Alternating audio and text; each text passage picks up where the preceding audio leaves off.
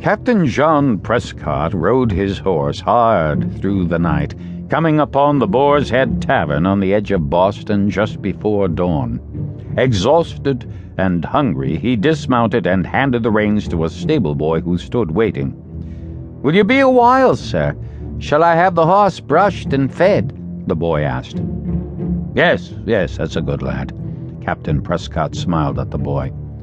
Care for her well, and there will be an extra shilling in it for you. Aye, sir, the boy said cheerfully.